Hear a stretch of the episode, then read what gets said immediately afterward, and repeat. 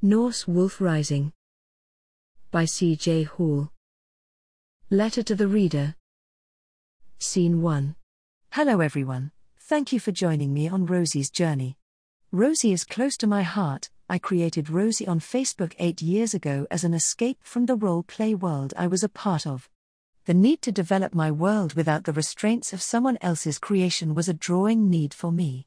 While I had created Katori, another book series, I was also writing and developing Rosie. Using parts of my mother, grandmother, and myself to develop the character, a love of wolves and nature has always been part me. Being a pagan raised in a Protestant family was hard. Coming out of the closet for me was not about my sexuality but my preferred religion. Then discovering my genealogy is not only Irish Celtic but Norse was extremely fitting for me. Along with Rosie, I created other characters who will be joining in the fun too, you will be able to read their books within the series when my friends, who have been playing these characters on Facebook, get the chance to begin the books. Quinn and Alma were fun to create as well as their backstory. We have spent several years writing together developing the characters. You will slowly be introduced to all the characters I have created over the years. These stories have been building within my creative mind for years. Finally, I have a great team of writers and friends to join me on this journey. I hope you fall in love with the characters as much as we have. You will find yourself on an emotional roller coaster, maybe even throw the book down with anger or shock, but I promise you will want to know more. I must warn you, I have a love for mythology, especially Norse mythology. In the real world, I do practice Wicca, not witchcraft. This I am sharing with you so you do not think I am being disrespectful to these worlds. In the world of Rosie, I have mixed Norse mythology with my world, so please do not think that some of the relationships are true Norse pairings. Love you all. CJ. Prologue. Scene 1. Rosie Louise Chelsea Black, get your cute backside and up into the bathroom now. Ah oh, Nanny is angry, but I don't care. That is a lie because inside I am freaking out that there is no way I am revealing my location, my brothers will win, and that is not happening. Nope, not today of all days. Burying myself deep within the leaves, I have been planning this for far too long. I swear today will be ruined if I allow Nanny to give away my location. Today is my 13th birthday. Nanny is making such a big deal out of today that it has been freaking me out. She is constantly mentioning how I am coming of age, something about joining the fold, the community, the sisterhood, and finally the one that hurts your 13th birthday means you will be too busy to play childish games with your brother's little lady. That look on her face while warning me scared the crap out of me. For some reason, my family wants to keep me as some sweet and innocent English rose for the world to be proud of. All I want to do is run, chase the boys, climb trees, and feel the nature on my skin and under my toes. So, as a way to help with my anger at the change to take place from today, I began to dig body size holes within the forest surrounding our property. We have two homes, one in the heart of Chelsea, London, and this one deep within the Carpathian Mountains, Romania. Mum and Dad are away, so Nanny wanted me to celebrate this birthday here where I am the happiest. With the holes dug, I placed markers so I could remember where to hide. My brothers are working together like the pack of huskies we live with, trying to hunt me down to feast upon. Fine, it is the game hide and seek, but we put a little horror into it. So this time, when they think they are close to one of my traps, I climb the tree closest to me and carefully swing to another tree near a new hole to hide within. No, Nanny is not going to mess this win for me. I swear to the gods, Rosemary Louise Chelsea Black, if you do not get your backside up into the bathroom now, I will cancel your party. We will return to London where you will never see the light of day again. Fiddlesticks, she used my full name for a third time. There is a tingle running through my body pushing me to do her bidding. It always happens if her warnings are not heeded. But then, just as I decide give in to her demands, I hear the boys saying I have won this game. Falling for the trap, I jump out and run towards my nanny with the boys running after me. Matthew and Jackson have been playing that trick on me for too long, however, if I make it into the kitchen before them, I win. Nanny is standing there with her hands on her hips, her witch's outfit spick and span, and a glare on her face that scares me to death. Running past her, I slap my hand on the kitchen table. Nanyuk howls, which is the sign that the winner has arrived. Jumping up and down on the spot, I squeal with excitement at my win, poke my tongue out at my brothers, then run to the bathroom to take the bath Nanny is forcing upon me. Hours later, after the tongue lashing from Nanny, she hugs and kisses me, telling me how proud she is of me. Matthew has gone back to school, he isn't really my brother. Mum and dad are not his real parents, they just took him in when his parents died, so now he is kind of my brother but Jackson's best friend. Jackson is my older brother, he is five years older than me, but we are as close as twins. We both attend boarding schools in London, but my nanny insisted we remain living with her, so instead of sleeping in a cold dorm, we are known as day kids, which has got to be better than sleeping in dorms with all those stuffy nosed kids. Nanny pulled us to one side, mentioning she needs to have a family conversation with us, but first, we need to march up to our rooms and change into more comfortable clothing, code for our PJs. We are just at the top of the staircase when we hear Nanny talking with a man at the front door. Richard? The confusion in her voice alarms us. Nanny is never confused, she knows everything. Honestly, Jackson and I always joked Nanny could see the future. Rosemary, sorry to intrude on this important day, may I come in? The formal tone in his voice sends a shiver through my body. Jackson must feel the shift in the air because he freezes in place, wraps his arms around me as if to protect me. It's happened, hasn't it? Something serious has happened. This Richard sounds upset but official, Nanny sounds concerned but as if she has been waiting for this visit. Have you seen those films or TV shows where the police officer comes to the door with a sad look on their faces and you know they are about to tell that person their loved one is dead? That is the tension and the tone and the voices that we are overhearing. Jackson and I quietly walk down the stairs and sit on the second to bottom step, overhearing the conversation. They were in New Orleans. What the hell were they doing there, Richard? You know that is the one place they shouldn't be. Her voice is raised not with concern but anger and betrayal. The hunters agreed they were the only choice to head the HQ, they were setting the groundwork for you all to move into either the Garden District or the French Quarter. I would never move to that cesspool, and they know it. The hatred is rippling across my skin, Jackson and I have noticed when she is angry, the huskies form a circle around her and we get an electric shock like feeling running across our skin. Matthew said he senses Nanny is a witch, but we laughed it off because he only says that when she is acting scary, unlike her usual sweet, loving self. They knew, which is why they were trying to make amends with the community, to ensure you could live alongside each other. Are you going to let me finish? The gasps from Jackson and I gave away we heard the conversation, Nanny is standing before us with fire in her eyes pointing upstairs. We run like bats out of hell and lock ourselves in the attic. What just happened, Jackie? Unshed tears sitting in my eyes, Jackson is rubbing the back of his neck, shaking his head while avoiding looking at me. I have no idea, Rosebud, but I don't like it by the look on his face. I can tell he is trying to work out a puzzle, then try to explain it, but this doesn't feel like something he can find the answer to. Nanny never allows unannounced visitors into our Romanian home, it is our sanctuary, the only place on earth Nanny and the rest of the elders in our family feel safe. Not sure how long has passed, but the front door is slammed. Nanny is shouting curses in Romanian, then Russian. The huskies are howling a painful cry I have never heard before, but the pain in the cry is screaming out to Jackson and me. We sit huddled together, crying and feeling the pain surrounding the house. Children, Come downstairs, please. We do as we are asked to find Nanny dressed in a plain white dress. Her hair is unrestrained, allowing it to fall to the floor with the tips of her hair kissing the feet of Nanyuk. Standing on the threshold to the living room, the vision before Jackson and I is not only shocking and beautiful, but we have noticed something about the animals surrounding her Nanyuk, Draken, Nuka, Noyeli, and Angini. Chapter 1 Scene 1.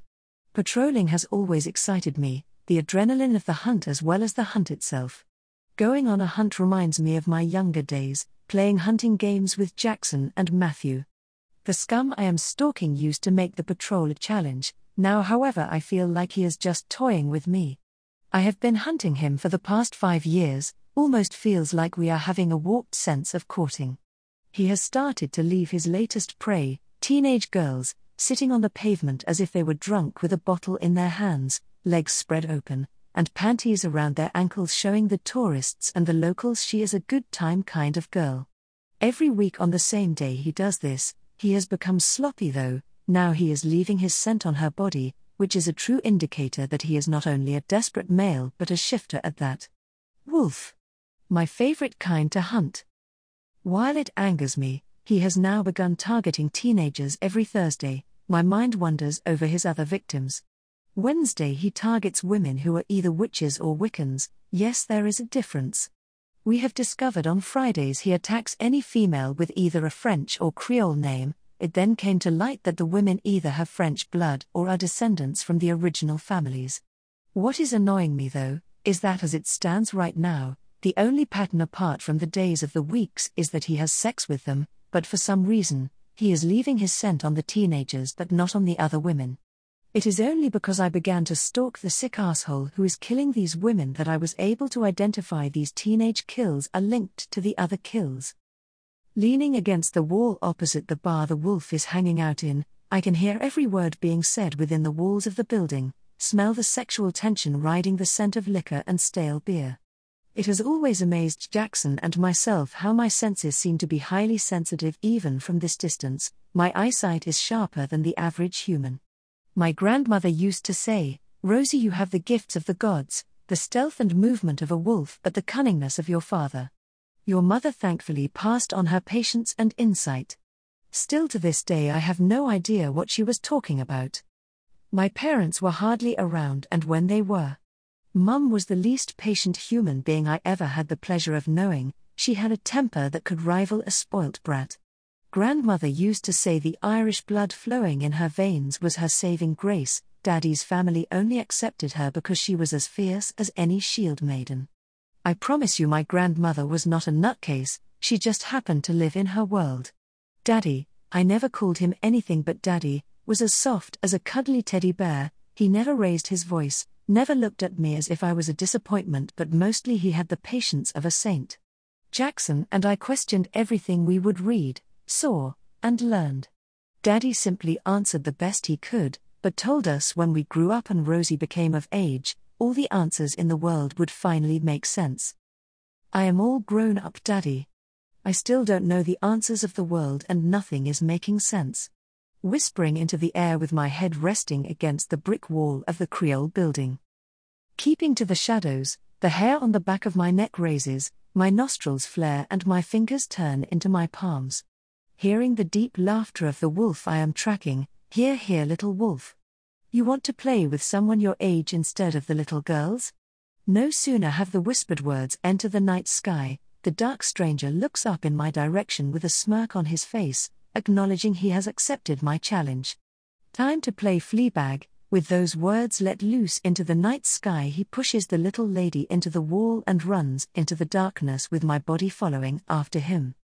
Before I get too far, my wristwatch vibrates against the flesh of my wrist, indicating I have a message go for Rosie. The sound of my brother chuckling in my ear notifies me the Bluetooth chip we implanted into each hunter is activated.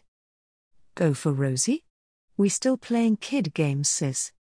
Busy here, Jackie boy, what do you need? The laughter in my tone isn't wasted on him. Waiting for his tone to become serious, I notice my surroundings are becoming more and more darkened. My surroundings have changed from the wealth of the quarter to that of the worn down district. Buildings crumbling, the unemployed sitting on the pavements drinking their booze with the prostitutes begging for work. My nasal passage is bombarded with the stench of death and drugs. My eyes focus on every little detail, searching for the anomaly which indicates he is hiding in the shadows. I hear your breathing, sis. You're out for a jog again? Tutting at me, he makes the odd joke about my lack of stamina because I am heavy breathing. He knows I know he is messing around with me and that the heavy breathing is a sham, the breathing is a part of my game when I am out hunting. The supernatural do not like humans policing them, so when I am chasing them, I allow them to know I am close by with my heavy breathing and heavy footfall. Little do they know, I can also hear them with the subtle noises they make, thinking humans can't hear them. Always a pleasure discussing my bodily action, but is there a point to this call or did you miss our daily chat today? My eyes are peeled in the darkness ahead of me, not allowing my brother to distract from the reason I am in this cesspool. A flash of white grabs my attention, bingo bastard. From the height of the whiteness, I would have to say the bastard is smiling due to the bantering between my brother and me. Yep, Antonia Flaws called, she wants you to pop in for a cup of tea and slice of cake. There's an update on the women from last week. The teasing about our heritage isn't lost on me. A smile would usually crack across my face, but I am focusing on the hunt, so no smile today. Got it, out. With that said, the chip is disconnected and my watch is back to being an ordinary watch again. Slowly walking through the darkness of the streets, I can hear his whispering, licking of his lips, and pounding of his heart. He is having as much fun as I am. The smell of the female he was just playing with overwhelms my senses, my eyes begin to water with the powerful odor. You can smell her death, little human? The satisfaction in his tone does not affect me. The snarling of anger proves to me he is angry with the lack of my anger. Yet you hide in the shadows, are you afraid I will put you down, pussy cat? The warning growl is music to my ears. Closing in on him, my body pulls to a stop when I sense just how close I am to him. Keeping him engaged until I have the information I need, my body rests against the corner of the building. Wanting him to see me with my right hand resting on my hip. My left arm is between the wall and my body, resting on the handle of the blade, waiting to be unsheathed and thrown at the wolf. The only kitty I can smell is that pussy standing before me, dripping wet with need. He licks his teeth, stepping forward from the shadows, but not too close for me to be able to touch. You need bathing, Kitty, you need petting and some tenderness, isn't that right, Kitty? His grin is meant to be seductive, but all I can see is a Catholic priest trying to seduce his altar boy after church on a Sunday morning, not pleasant. How about I eat you instead, big boy? I want to see if you're as good as you think you are, all the while my hand is wrapped tightly around the handle of my blade. Taking a step towards him, he laughs, appearing behind me with his wrist wrapped around my neck. Pulling me into his body, trapping my hand and blade against his lower body. His head rests on top of mine, the palm of his hand cupping my cheek. He has me trapped but held tight to his body like a lover he refuses to release. Shame we can't dance, baby girl, because I would love to taste you. Our day will come, and when it does, you will heal at my feet just about to break from his hold when I am shoved forward and he vanishes. This is the third time he has done this to me, the third time I could have killed him, and yet I didn't. Why the fuck do I fall into his trap?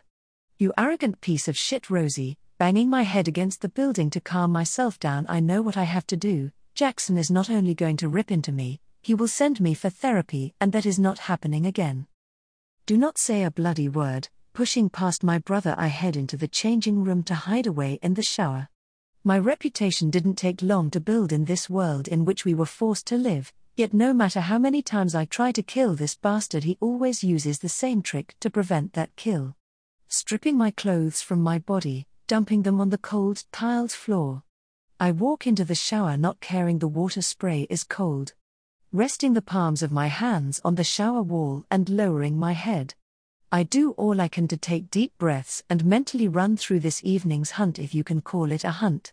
The smells, the thickness of the air, the sounds of the babies crying in the apartments above me, the music playing in the bars, and the laughter of the patrons enjoying their evening. Yet it is that isolated stare, grin, and movement of the body that always draws me into a focus that can only be described as tunnel vision. Thinking back to how he walked out of the bar with the women, forces me to focus on each detail. Was she a teenager or was she younger? Hell, was she an older woman dressed to look that young and maybe she was a decoy? I didn't stop to look at the woman, instead, I just ran past her too focused on the objective. That is where I went wrong. I have never left a victim to the public or the elements, I have always taken care of them first, knowing that the bastard will cross my path again. So why did I? Banging my head against the wall of the shower, I know the reason why I left her there, this was the first time I had gotten this close this quick in the chase. Sure, he always ends the chases like this, but never this quick. So is it the same wolf, or do we have more than one wolf out there killing? If that is the correct question to be asking, then is this the same wolf or wolves that killed our parents? Rosie, stop banging your head and talk to me. Jackie knows I am hard on myself after a hunt, so he always checks up on me when I am in the shower. This is because he knows it is one of two places on earth I am usually calm and sane, the other is with the Huskies living with our grandmother. Hearing him shift on his feet, and a slight thud, I know he is now leaning against the wall just outside the shower stall. He will be resting his right foot on the wall and his arms folded over his body, while he looks up to the ceiling trying to work out which temperament I will reply with. Hello, big brother, how kind of you to hang out with me. Now, would you be wanting to scrub my back, or tickle me first before we get into the heavy stuff? Or better yet, call Matthew so you can both pin me down and tickle me before pulling my hair. The grin is plastered across my face while my shoulders silently move up and down. He doesn't even reply, instead, I can hear the buttons on a cell phone being pressed. She said you're welcome to join her in the shower, you just have to pin her down and braid her hair before we torture her. Oh, and remember the ice cream too. The sound of his phone shutting off forces me to push away from the spray of the water and wrap a towel around me. Pushing past him, I head towards the locker and mumble to myself, You forgot the sprinkles, dickhead. Drying myself off, I can hear him laughing but remaining in his position. So, what happened out there? The usual, or so I thought. Did you send someone to check on the victim? Pulling the clean clothes over my body, brushing my wet hair into a high ponytail, he tells me what they found. She wasn't even a teenager, Rosie, hell, she wasn't even a she. He huffs and comes to sit on the bench behind me, watching me as I tie my boot laces. The victim was a ladyboy from Asia, dressed and made up to look like a Creole teenage girl. By the time we got there, the victim's throat had been sliced, Fingerprints taken. What the hell has come to our town? I don't think this is the same killer we have been hunting. Stopping, I look over to him and study his face. I thought the same thing just now. I think we have two killers either working together or this is a coincidence. I chased down a wolf. I know it was the same one from the other kills, but he drew me in quicker than usual and vanished quicker. It was like he had someplace to be. Slapping me on the back before pulling my hair, he kisses me on the top of the head. Go home, get some rest, and we will discuss this tomorrow. Matthew will be here to help figure this out, okay? With that, he leaves me be knowing I won't rest. This has been dragging on too long now.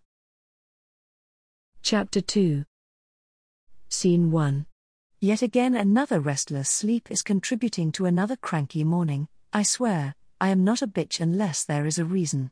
I can enjoy the day with rose tinted glasses, a smile on my face, and a skip in my step, as my grandmother would say. However, if it isn't the daily reports, our secret community of hunters, or our prey, it is my two brothers who have decided to fuck with my happiness. Matthew just loves to shit the breeze by continuing our childhood banters and jokes. Honestly, I miss him being around all the time, so any kind of practical joke is better than nothing, and I smile, just internally. Jackson has become worse than our father, he is either sleeping in the office here in HQ or sleeping in his home office, either way, I think he has forgotten how to relax, coming from me that is saying something. Since Jackson and I have taken over the Paranormal Hunters HQ, we have created a tight ship, which means we do not head into battle without recon. Information is key for battle. Jackson was obsessed with World War II during his late teens and early 20s, he became that good at planning assaults he would pick previous wars to shreds, informing me and anyone who would listen where the battle plan had gone wrong. Reminding him of the times these wars were in, the lack of technology, etc., made him curl his hands into fists as he was fighting back a reply that would cause a war within our own family. I shouldn't talk, since my obsession, the wolf that killed my parents, I have been working night and day not only researching my parents' life, death, friends, associates, and cases, I have been working hard on the cases sitting on my table. A few of these cases will lead me to the rescue shelter on the other side of the city once I am finished at the gym. The only reason Antonia would reach out to me is if a lady we rescued has a problem or a new client is needing our help. Standing at the entrance of the boxing gym, I watch Matthew with his workout, punching the bag with circular motions, fist over fist in a thumping rhythm that finds my heart matching the beat. He is breathing evenly, keeping his eyes on the motions of his hands while his back is straight and legs apart so they are matching the width of his shoulders. He stands just over six feet tall, like most men in my life, with long black hair pulled back into a man bun, the sweat dripping from his body and shine on his skin warns me he has been here for a while. The tightness in his jaw is another indicator something is on his mind. A few years after his wife died, he moved to New Orleans to be close to Jackie and me because we are the only family he has left, not forgetting our grandmother, of course, but she is still in London, maybe Romania, who knows these days. He moved closer to us so his twins would have family close by, so imagine my shock not only that he is now a single father, but that he asked me to be his daughter Lauren's godmother. You should know I am not the maternal kind of woman, let alone a girly girl, so I have no idea why on earth he would choose me to be his daughter's godmother. When I asked, he just smiled at me with a look warning me he has a secret. Knowing he is close to snapping, I move quietly to stand behind him, roll up the towel in my hand, and snap it against his rock hard ass. Bitch, you're grinding your teeth again. He stops throwing the punches and lowers his head. Leave it, brat, not in the mood. The growl in his voice would have been a warning to me, but that was when I was 16 and thought he was the love of my life. Trying to get that male to kiss me was like trying to get a stone to bleed. Sorry, Black Beauty, not gonna happen. Why you so tense, babe? Oh shit, he has turned and thrown me a feral look, which is an indicator we are about to get into a battle of wits, not only fists and feet. Lauren, he growls. Lauren, his five year old daughter, is a handful, to say the least, not only has she already worked out how to wrap him around her fingers, but she has already managed to work out the internet, how to write, and get her brother into trouble. Last month, she called the office saying someone had kidnapped her brother, leaving a warning that her mother's death was just the start of the killing. How in the hell she managed to convince a group of ruthless hunters to take her seriously is unfathomable, but she did. It was only last week we discovered she had her brother hidden in her treehouse, blindfolded and held to ransom, so no one could find him, at least she fed and watered him. Again, I would like to remind you she is only five years old, so I feel sorry for Matthew when she hits the teenage years. Stepping back, I sit my ass down on the weights bench and cross my legs.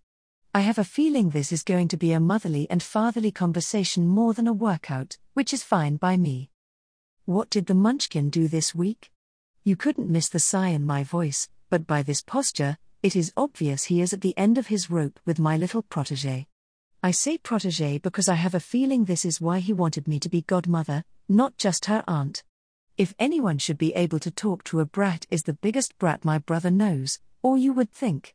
Sitting there with my eyebrow raised, I wait for him to settle down on the floor of the gym. He takes a long pull of cold water, screws the lid back onto the bottle, then looks over towards me.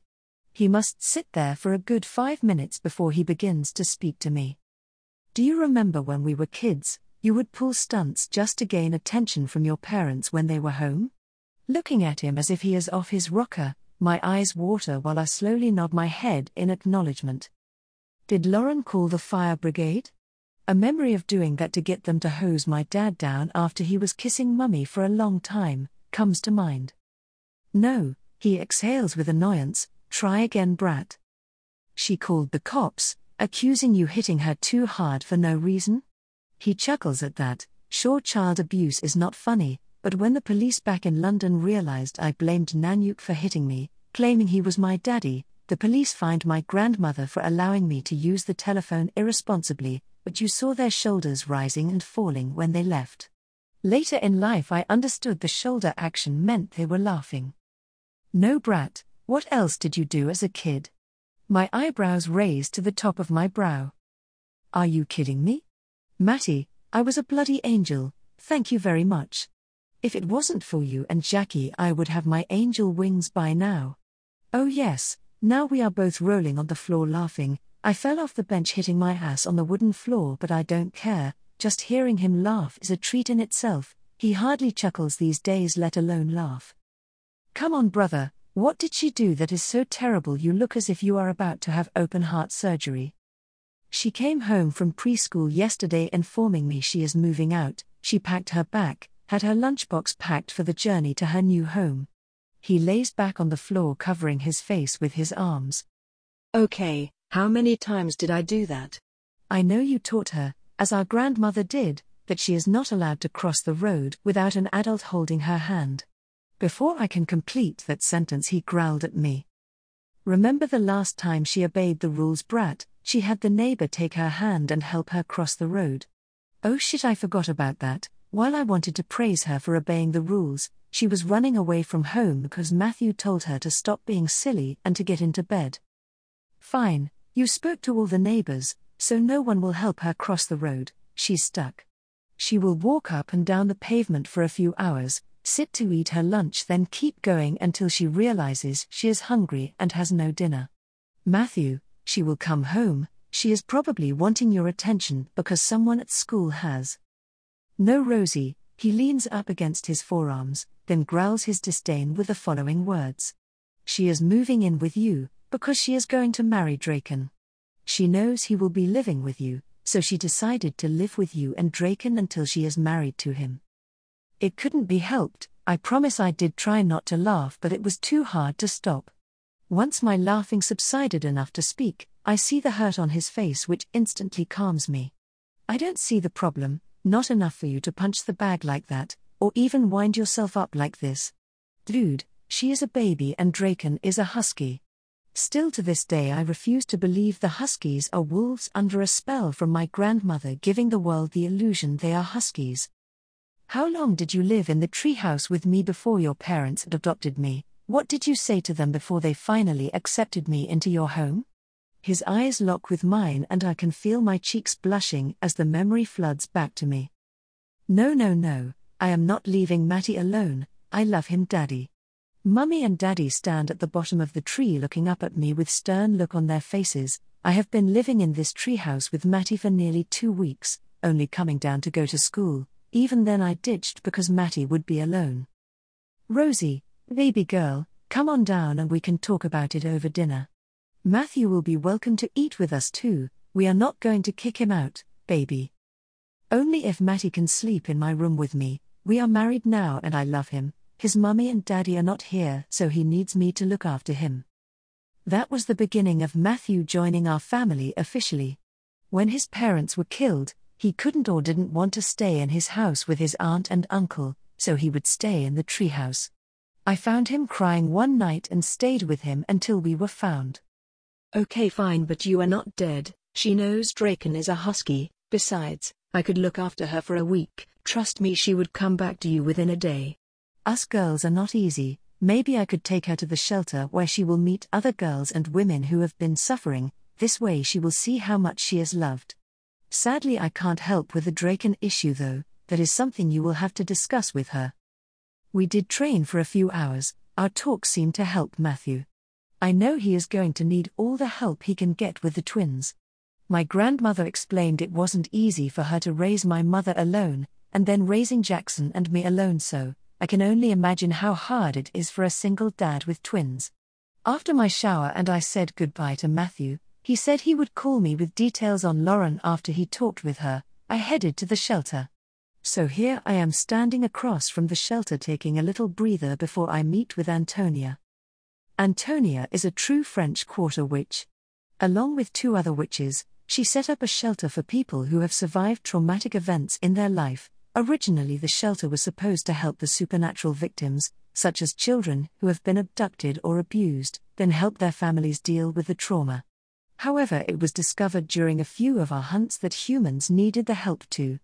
The witches formed a board consisting of humans who knew about our world and raised money from local businesses to help with the finances. Now, this shelter is for all kinds of species with a secret section just for the supernatural.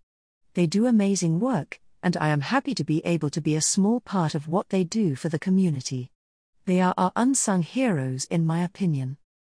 Having sat outside the shelter for an hour, I put my best foot forward and crossed the street, knock on the door, then look up into the security camera so they can see who is knocking on their door. Once I have been granted access, I stand in the understated foyer waiting for Antonia to collect me. The temperature in the foyer is cool, thanks to the rustic brick walls, cream curtains that are closed to prevent the heat from outside entering into the room. The pictures they have hung in this room are eye catching and take your breath away when you realize it is the clients who use this facility that has created them. There are a few standard water paintings of scenery, but most of the pictures are fantasy pictures with wolves and other animals, but the main focus of the images are in 3D. The eyes of the wolves do look as if they are not only following you but have popped out of the frame. While I am taking an in depth look around the reception area, my ears catch the tail end of a conversation. If you find you can't be in the same room as them, politely stand and excuse yourself. You will find the sessions helpful, but you need to feel safe and respected before you can talk, okay? The second voice is not spoken, but the hairs on my back are an indicator that the other person taking part in this conversation is anxious, so using nonverbal communication. Hearing the handle to a door being pushed down on my body turns, Placing my hands inside my front pockets and my eyes on the piece of art before me, I allow the people coming into the reception room to see me lost in thought while I look over the artwork. Ah, Rosie, thank you for coming. The sweet yet sarcastic voice of Antonia does hurt my ears, but I have to grin and bear it because I am only here on request when it is urgent. Standing next to her is a seven year old boy I recognize from a rescue attempt. Smiling at Antonia, my hand is extended to James. Hey buddy, how you doing? He looks at my hand, then up to my face before walking away and slapping me on the ass. Hey, you may see your dad doing that to women, but you touch my ass again, and I will send you to the pits of hell for a decade, young man. Standing there with a scowl on my face, my eyes lock with his in a war of wills. The gasping of Antonia's disapproval doesn't do much for me, but watching the look on James's face change from trying to fit into laughing hard was worth it. James and I have a strange relationship since he was rescued from an abusive warlock of a father and demonic mother, and I do mean she is a demon, not just a bad mother. James looks like a seven year old boy, when in fact he is closer to a 70 year old human male, so trying to flirt with a young filly such as myself just seems wrong. Once James left the reception area, Antonia and I enter her office for a coffee and chat. Thanks again for coming. I know you're busy, I need some help with the last group of women you dropped off. Not a problem, I was wanting to check in on James anyway. Sitting back in the chair, arms resting on the armrest, I look into the deep blue eyes of Antonia and ask how James is settling in. It can't be easy for an elderly man who looks like a child to be mixing with adults and kids. The laughter from Antonia relaxes me a little, but still, until I hear the words from her, I can't relax, especially after the tail end of the conversation I overheard between them. Apart from trying to convince me he is being bullied by the fairer sex he is adjusting fine, she used her fingers to indicate she was quoting James was using the words, fairer sex, to mean he was being sarcastic. Nodding my head, I leave that conversation satisfied he isn't being too much trouble. So, why did you need to see me?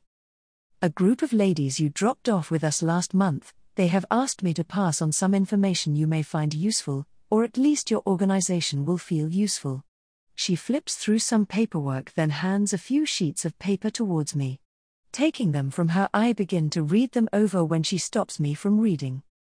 Those are transcripts from the conversation, you may want to hear it for yourself. We both know first hand recounts are easier to listen to, she isn't wrong, hearing the tone in their voices, reading their body actions and the emotions on their faces as well as in their eyes, is a good way to tell if what they have to tell us is the, the truth or a lie. A thumb drive is handed over with the words, Paranormal Hunters HQ attached. Watch this for yourself. The ladies are willing to talk to you individually if you wish to talk to them yourselves, she inhales deeply, with a worried look on her face. He continues, You should know they are still suffering and won't mix with anyone other than a few of us witches. They remain in their room, but mention they are willing to talk to you individually because you would understand. Concern and fear bath me while I leave the shelter. The ladies my team rescued had been through enough for me to understand the trust they are placing in me. Knowing their full story was not something we concerned ourselves with, as long as we could find our charges with help, we dropped them off, then left them alone. We would check in periodically and didn't forget about them, but in order for us to complete our work, we had to keep our charges in the back of our minds to help others as well as uphold the laws in the paranormal world. However, never has a charge offered with further information once we dropped them off. Chapter 3 Scene 1 Laying on the lush green grass of the field, my senses are brought to life with a sense of fresh flowers as they laugh from the tickling heat of the sun. The water singing the praises of the fish dancing between the ripples from the waterfall. The gentle hum of the leaves kissing each other from the breeze pushing the branches together, ensuring the leaves make love to each other. The grass beneath my body seducing the skin with its delicate touch. Nothing feels better to me than a lazy day in the forest. The sound of my laughing as I roll around in the grass brings such happiness to her. She sits there on the boulder watching me laugh and enjoy myself. The white wolf resting at her feet keeps his eyes on me, yet you can tell by the way his eyes are dancing around, the slight lift in the skin around his snout, he is smiling at my childish antics too. Are you happy here, child? So happy, you have no idea. Why not stay here with us? You will never feel pain, anger, or hatred. You will only feel happiness and love. Rolling onto my stomach, resting my head on the palms of my hands as my elbows are buried into the lush grass, I look up into the faceless woman sitting on the boulder. If I stayed here in paradise, what would I do with myself? You would do as you wish. Run with the wolves, eat and play to your heart's content. I am sure Meliki here would love to have someone to play with. Her hand buries into the fur of the wolf sat at her feet, looking to him, our eyes lock onto each other, a sense of belonging and desire pass between us.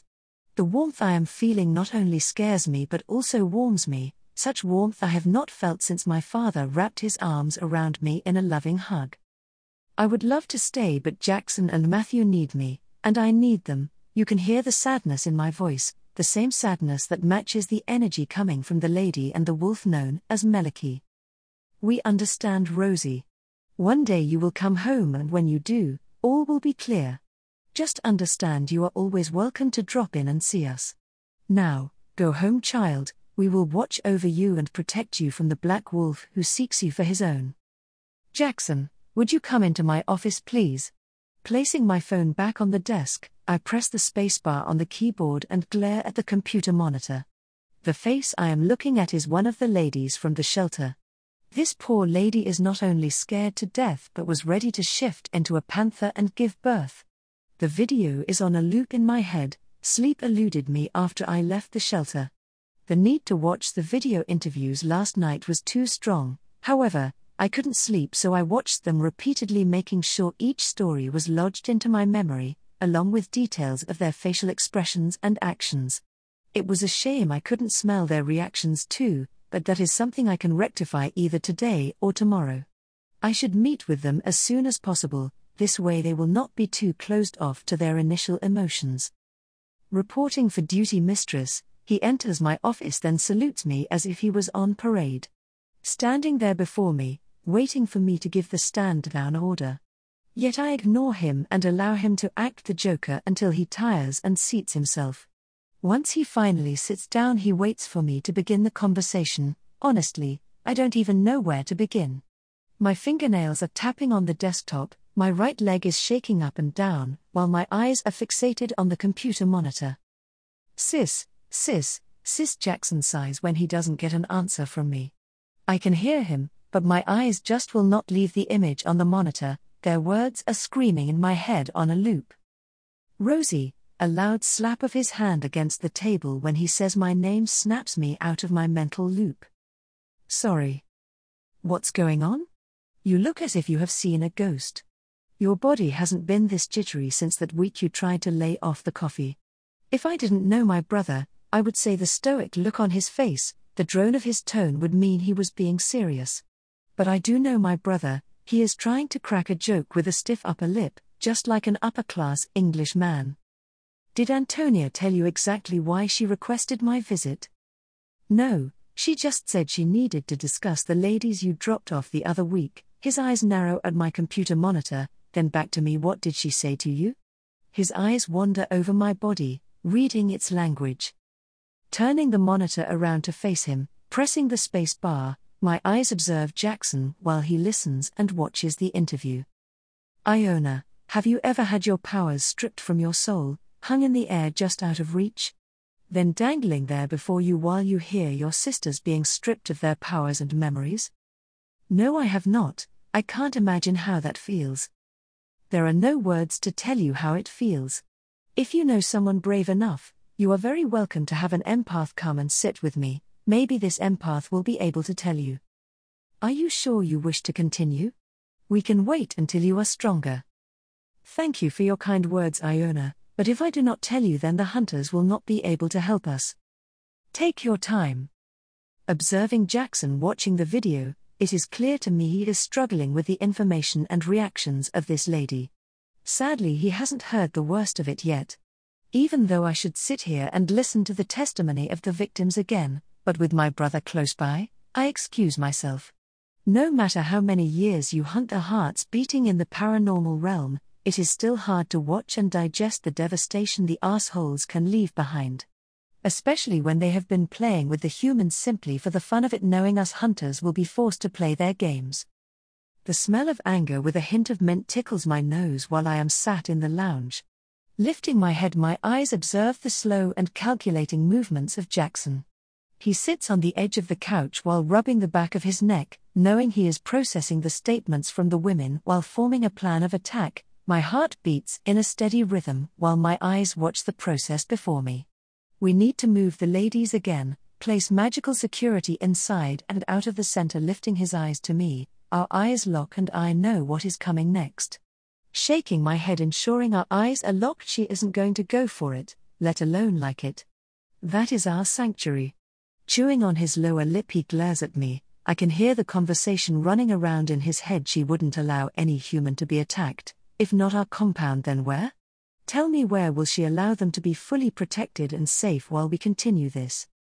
You are going to have me call her because we both know you will come running to me with your tail between your legs asking for me to convince her this is the best plan. It was a statement, not a question, which he knows I know where his head and heart is at. Not waiting for a reply, I walk out of the lounge, leaving him with one statement fuck calling her, I am on the next plane to England.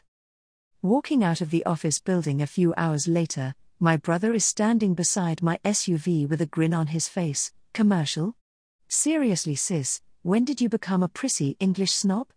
Shaking his head at me, he opens the driver's side door and enters into my vehicle. Looks like you changed your name to James, I mumble back while I decided to play the role of Miss Daisy. Sitting in the back seat, I look into the mirror and raise my eyebrow. Chuckling to himself, he pulls out of the underground garage and drives me to the airport in silence. Instead of dropping off outside departures, Jackson drives us around to the back of the airport, then parks the car to the right hand side of large garage doors. Placing his sunglasses onto his face, he slips out of the car and around to my door, where he opens the door, reaches inside the vehicle, offering me his hand. Miss, would you take my hand? My boss would be very annoyed with me if I allowed the precious cargo to be damaged. Oh, the little. Placing my palm delicately on top of his, my legs swing around so that my feet are placed on the tarmac. Allowing him to pull me from the car, I smile a polite thanks, then follow him to the double garage doors. Come to think of it, this isn't a garage, it's a bloody aircraft hangar. James, darling, he wanted an English prissy snob. I will give him her. Care to explain why you are taking me to the dungeons of hell? I thought you were the kill the client in the bayou kind of person. He doubles over with laughter, choking a few times while he tries to maintain a sense of dignity. That was a good one, Rosie. I wanted you to get home as quickly as possible and without as much hassle that you would find with the commercial flights. The sadness on his face tells me the real story our parents' death. Nodding my head in understanding, I drop the act and follow my big brother. Matthew was concerned too, he has allowed us to use his airplane. Us? You didn't think I would allow you to go home alone, did you? Well. Yay, I did actually, confusion not too far. While our bags are placed inside the plane, he pulls me into a hug, kisses the top of my head, then tells me his thinking. I knew it was going to be hard on you emotionally, you can at least speak to her on the telephone or over Zoom without showing emotion. However, seeing her in person, add to the difficult question you will be handling. I knew this is the one time my little rosebud is going to need her Jackie to support her, and just like that, I am emotionally sent back to my 13th birthday. Without any other words exchanged between us, we climb the steps to the airplane and settle in for the flight to London Heathrow. Chapter 4 Scene 1 Opening the door to our childhood home not only fills me with dread but happiness too. Standing in the entrance to the home, my eyes close, my left hand curled into a tight ball, while my right hand is held between the protective heat of Jackson's. Like me, he has his eyes closed while we take long, deep breaths, hold them to the count of 10, then slowly release. As we have gotten older and returned home less frequently than required of us, we have always remained still in this space, the space that changed our lives forever on my 13th birthday. We can still hear the echoes of the conversations, the laughter, the smells, and then the heat of death and dread wash over us. So, to do our best to focus on happiness, we entertain our grandmother's warnings and meditate together as soon as we step over the threshold. We are to ask our guardian angels to protect and guide us while we are residing in this special place of love and light. The longer we are away, the harder and longer this meditation becomes. Unable to tell you how long we stay like this, but we do until my left hand has uncurled and covered in dripping saliva. This can only mean Nanyuk is standing beside me, pressing his head into my thigh and licking my hand, letting me know he is with me and I am safe. Opening my eyes, I look over to Jackie to see he too has a friend standing beside him licking his hand. Noyeli, a beautiful white ball of fur with the most stunning crystal blue eyes, stands beside Jackson offering her love, support, and protection. Knowing Jackson will feel special and safe, my hand releases from his so that I may turn around and lower myself to my knees and hug Nanyuk. Kissing his snout, then resting my forehead against his snout, my hands run along his back and sides, petting him but also drawing his strength, which I need more than I ever thought I would need. Take from me, my beautiful girl. I am yours to draw strength, love, and light from, drawing in a deep and soothing breath. My frown turns upside down, and laughter falls from my lips as Nanyuk uses his front paws to push me over and stand above me, licking my face with kisses and nuzzling his snout into my neck. When we play like this, I always feel that he is kissing and hugging me. Why do you kill me with love? I ask him between laughter. With a cup of mixed herbal tea, scones, and homemade biscuits sitting on the coffee table, Jackson continues a polite conversation with the lady we have come to talk to. Lost in thought about the last time I was sat on this sofa, come flooding back. If you leave through that front door and begin your journey to America, do not expect any visits from me. You will never step foot in this door, or our home in the mountains again, the anger and hurt radiate off her in bucket loads. It is not hard to understand she would never mean what she is saying, yet it still hurts to hear her say I will never be welcome in either home again if I pursue this line of my journey. Standing before her with tears falling from my eyes, Nanyuk and Anjini standing on either side of her, I look into their eyes and see nothing but the heartache that I would leave them and never see them again. Rosie, this journey you are insisting on taking leads to heartache and death, she draws in and releases a long and shaky breath. You are always welcome in your homes, my child, you just have to promise me you will never come here direct from New Orleans, you wash that cesspool off your body and clothing before you set foot in my home. Kissing her cheeks, petting Anjini and Nanyuk, I stand from the sofa and walk to the entranceway where I pick up my suitcases and leave the house. Rosie, stop with the dramatics and speak up, the annoyance of my nanny snaps me out of my daydreaming, or was it because Nanyuk jumped up onto my lap to sit with me as if he was a kitten? Get off Nanyuk, you're too big. Looking at the human faces glaring at me, it is obvious I had entered into my head for longer than I was expecting. Shaking my head while I work on holding back the tears, I look up and smile at Nanny. I apologize for being rude, grandmother. I was reliving the last time I sat upon the cushions of this sofa. Sure, I was rude to my grandmother's face, but I couldn't help it. The hurt is still lingering in my soul, and my pride is bruised because we had to stop off in Paris to wash off the American filth, or should I say the New Orleans stench? The look of hurt washing my grandmother's face is not missed on Jackson or I, but she will hold her ground for reasons we do not know. Thank you for indulging an old lady. Now, I knew you were coming, of course, but it is not clear to me for the reason you are here or for the length of time you are. Your powers are failing you? I look towards Jackie, trying to hide the smile on my lips. Or have the great Celtic and Romanian gods decided you are no longer worthy of their favor, dear Granny? Oh shit, Jackson has just signed his death warrant. This is where I bow out of the bantering and leave him to suffer the consequences of his misplaced banter. Jackson Fenn Chelsea Black, the threat was not in the name she used, but in the harsh tone, twinkle, or lack of twinkle, in her eye, and the lack of movement in her lips when she spoke my brother's full name. The chill running down my spine is a feeling I have not felt since I was in my mid teens and she caught me sneaking back into the house. Follow Anjini into the kitchen, open the cupboard doors closest to the glass patio doors. Reach your dainty hand into the cupboard, take out the green jar. Once you have taken the jar from its resting place, you will then open the jar, reach inside with the tips of your fingers. Spread the contents on your tongue, with an open mouth, you will place the jar back into the exact spot from where you removed it and then close the doors. Once you have done this, you will have the desire to swallow, do not. You will return to the sofa and sit quietly until I give you permission to swallow and speak. Jackson realizes how far over the line he has crossed. This remedy he is about to battle is a secret Nanny had concocted when we were young. It certainly kicks a punch, leaving a reminder behind don't do that again. We are here to discuss a problem we have come across, Nanny. We will be here for as short a visit or as long a visit as it takes.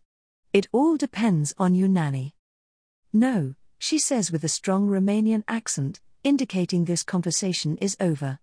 Just as I am about to reply to her, Jackson enters the room and sits next to me on the sofa.